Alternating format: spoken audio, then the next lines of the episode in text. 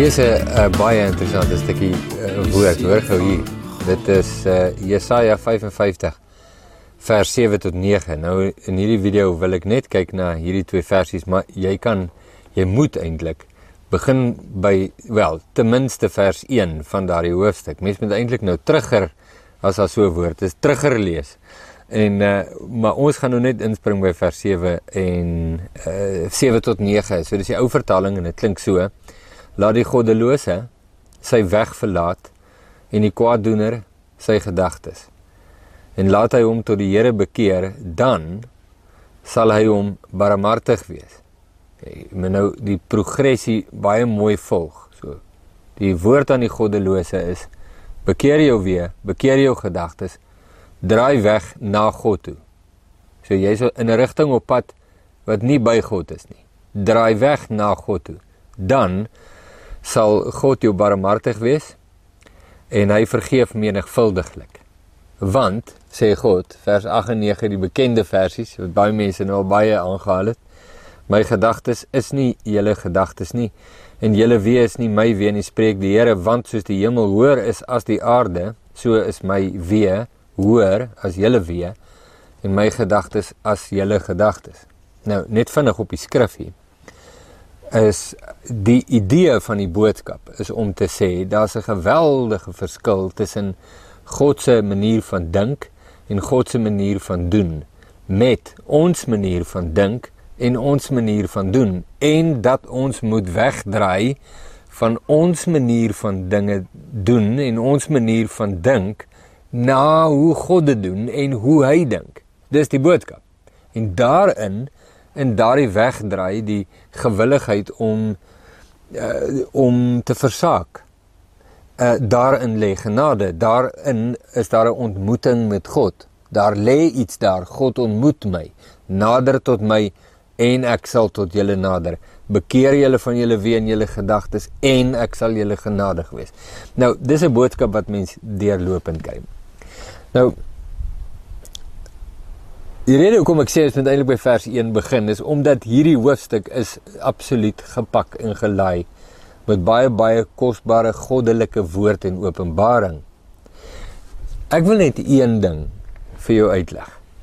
So kom ons sê dat hierdie gesprekkie wat ek nou met jou het se tema is die verlore jare of die uh, kom ons meng hom so 'n bietjie ons sê die useless jare the useless years uh die vermorste jare as jy dan nou wil. Ek weet nou nie hoe nie maar iets in daai lyn die verlore jare die sinnelose jare. Ek het 'n vraag vir jou.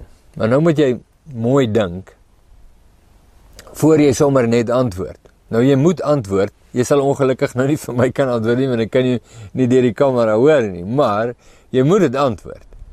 So hier is die vraag. Kan God my in onsinnigheid lei. Wag nou. Jy weet mos nou, hier's nou 'n hier's 'n stryk in die vraag, nê? Nee. So wag, wag vir die antwoord. Wag, wag. Nie antwoord nie. Luister weer. Kan God my in onsinnigheid inlei of in vrugteloosheid dan nou as jy wil inlei? Kan kan God my in 'n tydperk in my lewe inlei waar dit net onsinnig is. God kan hy dit doen. Miskien meer dringend selfs is sal hy dit doen. Kan hy? Wel, God kan alles doen. Hy kan enigiets doen. Hy kan niks doen teen hy doen niks teen sy karakter nie, maar hy kan enigiets doen. Hy hy kan enigiets. Jy wil filosofies raak. Sal hy? Ek wil vir jou die voorbeeld, 'n voorbeeld lees van 'n paar mense in die Bybel wat dit beleef het baie ten diepste. Hulle het beleef hoe God se gedagtes nie hulle sin is nie en hoe God se weë nie hulle sin is nie. En dat volgens hulle gedagtes en hulle weë was hulle in 'n tydperk van absolute onsinnigheid. Vrugteloosheid wasted years. Verlore jare. Noem dit wat jy wil. Take your pick, enige een van daai. So is 'n paar. Jy gaan waarskynlik kan byvoeg aan die lysie. Moses. Moses is die prins van Egipte. Hy's 'n somebody. Hoe hy die prins geword het, dis nou 'n ander storie. Punt is hy is. Hy het alles. Hy's in die topfamilie in 'n wêreldmoondheid van sy tyd. En hy word daar weggeruk en daarvan gestroop en hy's vir 40 jaar lank 'n bokwagter. 'n Veewagter, 40 jaar. Ek en Pippa ry nou deur baie interessante lande in Oos en Sentraal-Afrika. Ons het baie met bokwagters en veewagters te doen. Dis iemand wat die hele dag agter die bokke aanloop in die veld. Vanoggend vroeg jaag hy die bokke uit en die hele dag stap hy agter hulle aan en vanaand bring hy hulle weer terug kraal toe. Dit is die som van sy lewe, die som van sy bestaan. 40 jaar. Nie 40 dae, weke, maande nie, jaar van prins tot veewagter. Hy was 40 in die vleur van sy lewe toe hy daar weggeruk is. Hy het dit gedoen tot hy 80 is. So jy sê dis die verlore jare. Mens kan nou vreeslik super geestelik raak op hierdie punt en sê, "O oh, ja, maar die Here het 'n doel." Ja, ja, die Here het 'n doel gehad, maar wat jy moet raak sien, wat ek en jy moet raak sien, is dat wat ons gedagtes betref en ons weet nou terwyl ons hier sit, terwyl jy kyk en ek hier sit en praat. Is wasted years. Dis net onsinnig. Is net dom. Nou, ons kan terugkyk op Moses se lewe en sê ja, maar die Here het dit doel gehad. Ja, ja, ons moes na 40 jaar eers ontdek. Maar dink net die dieptes van verwyd en depressie wat Moses moes belewe. In die hart van die saak was daar oomblikke van uh, oorwinning, jy weet, en waar hy moes leer dat God is getrou en hy moet aan hom vashou. Maar hy kon aan niks vashou wat hy sien nie. Kom ek gee nog 'n voorbeeld. Josef. Josef het al hierdie profeseë oor hom uitgespreek vir die charismatics onder ons. Hy is net hierdie ou wow. Hy word verkoop as 'n slaaf. Hy werk as 'n slaaf. Hy uh word onregverdig in die tronk gegooi sonder 'n uitkomdatum. Onbepaald in die tronk gegooi en daar vergeet. Sou jy sê dis vreeslik vrugtevol? Wasted years. Why? Hoekom? Natuurlik vir ons wat die einde van die storie ken, ons sien maar waarlik God se gedagtes was nie Josef se nie. En God se weë was nie Josef se weë nie. Dawid. Dawid word op 14 was dit 14 jaar oud gekroon as koning. Vir die volgende 15, 16, 17 jaar spandeer Dawid as 'n voortvlugtende en 'n huursoldaat in die diens van Israel se vyande, die Filistyne. Wasted years. Gestroop van sy huis, gestroop van sy vrou, gestroop van al sy besittings. Hy word gejag soos 'n hond jaar in en jaar uit.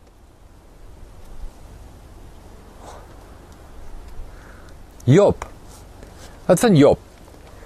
Ja, as mense Job hoor, hoor jy swaar Rachmaninov musiek in die agtergrond. Job. Job het alles verloor. Hy het nie net alles verloor nie, hy het almal verloor. En en Job het tot in die dieptes van verdriet gesak. Wasted. Wasted years. Alles wat hy gehad het, gestroop van hom alles, nie net wat hy gehad het nie, maar ook sy hoop gestroop tot op die been. Why? Abraham. Abraham is 'n somebody. Hy's 'n iemand, hy's in Iran. Hy het 'n fantastiese huis. Hy het ondervloerse verhitting as jy nie dit geweet het nie. Hulle dit in opgrawings het hulle dit nou ontdek. Daai mense was so gevorderd. Hulle het in hulle huise gehad in Ur ondervloerse verhitting. Abraham was Abraham was the man.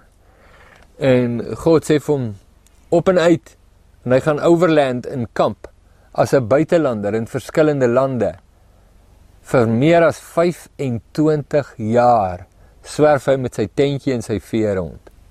Wasted years. Wasted. Volgens my wie in jou gedagtes verseker. Wasted.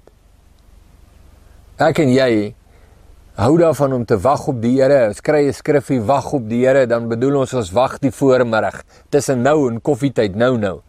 En as jy dan nou so lank wag, jy weet, ons praat nie van 'n dag nie, nie van 'n maand nie, nie van 'n jaar nie. Ons praat van jare, dekades om die waarheid te sê. Wasted. Johannes. Johannes die geliefde disipel. Hy dien die Here met absolute getrouheid, absolute getrouheid. Uh en is een is is die lofwaardige disipel op sy ou dag toe sy pensioen moes inskop. Kry Johannes harde padvonnis, harde arbeid in 'n myn as 'n uitgewekene op die eiland van Patmos. Daar sit hy. Hoe lank het hy dag gesit? Ek weet nie. Maar dit was lank wasted. Daar sit jy. Hy sit nie daar in sy biblioteek met sy butler, jy weet en hy is nou daar en hy het 'n groot skerm TV, jy weet en hy maak YouTube video's en hy het iets sinvol wat hy doen nie. Hy's geketting en geboei. Hy eet rys en werk in 'n myn. Hy's 85 jaar oud. Useless. Dis useless. Kom gou twee laaste voorbeelde. Dit is goed om hierdie voorbeelde te kry. So nou die moral of the story sê. Daar's vroue in die Bybel waarvan ons lees. Nou kyk die die lys is natuurlik is heelwat langer as wat ek nou hier noem. Vat vat die volgende vroue. Uh Hanna, Rebekka, Rachel, Sara, Elisabeth. Vyf vroue wat genoem word. Vyf vroue wat kinderloos was. Nou hulle leef in die tyd waar die sinvolste uh die 'n sinvolle lewe vir 'n vrou is om kinders te hê. Dis 'n status ding. Dis deel van die sosiale hiërargie van die die die die hele samelewing. En hulle word daarvan totaal gestroop. Hulle kan nie kinders hê nie. Vir jare niks. Bid, vroeg, huil, smeek, moedeloos. Niks nie. Hanna word op God se tyd en op God se voorwaardes die ma van Samuel. Rebekka word die ma van Jakob en Esau. Rachel die ma van Josef en Benjamin. Sara die ma van Isak en Elisabeth die ma van Johannes die Doper. 'n Laaste voorbeeld wat ons kan noem is waarskynlik Jesus. Jesus wat vlees word. Wat die heerlikheid en eer bekroon en en homself verneder tot 'n mens en vir 33 jaar lank leef. Net leef. Niks sinvol. Hy leef net. Wat 'n geweldige ding. En toe eindig dit met sy dood. En ons sal tot en met daai punt kyk en sê maar er is so baie tyd wat gemors is in hierdie mense se lewens. Hulle lewens is in elk geval so kort. En en en dat dit is in 'n so kosbaar. Hoekom hierdie wasted years? Die verlore jare. Wel, hier's die moeilike ding. God se weë is nie ons weë nie. Sy gedagtes is nie ons gedagtes nie. En die opdrag wat hy ons gee is: los jou gedagtes. Wat in 'n bepaalde rigting gaan oor wat is vrugtevol, wat is sinvol, wat is not wasted. Los dit. En keer na God toe en daar sal jy God ontmoet. En ek dink dis wat met al hierdie mense gebeur het. Hulle is gedryf en gedruk tot die absolute einde van hulle self. Nie in die die mooi sin nie, jy weet mooi, hulle is aan die einde van hulle self. Halleluja. Nee, nee. Dit ook. Maar ver verby dit. Waarlik die totale droesem van hulle self. Waar hulle net besef Daar is niks sinvol in hierdie lewe nie. Klink dit so Salomo in Prediker? Behalwe net hierdie een ding. Om God te ken en om hom vas te hou. Dis al wat sinvol is. Nie een van hierdie mense behalwe Jesus het die einde geken nie. Niks nie. Maar hulle was in die donkerste tyd van hulle lewe wat ek en jy as the wasted years sal noem. Daar het hulle die heerlikheid en krag van God ontmoet deur van hulle self ontslae te raak op daai manier. Net te besef, my lewe gaan op niks eindig. Al wat ek het wat sinvol is, is God en daarom moet hulle God. Nee, die res van hulle van al hierdie stories wat ek lees is is so wow. Maar laaste vraag. Wat van jou? Wat van my? Wasted years? Sinnelose oomblikke, periodes in jou lewe? Miskien het jy nie werk nie. En jy sit nou al vir 2 jaar by die huis sonder werk of langer. Of wat ook al die scenario is. Sinneloos.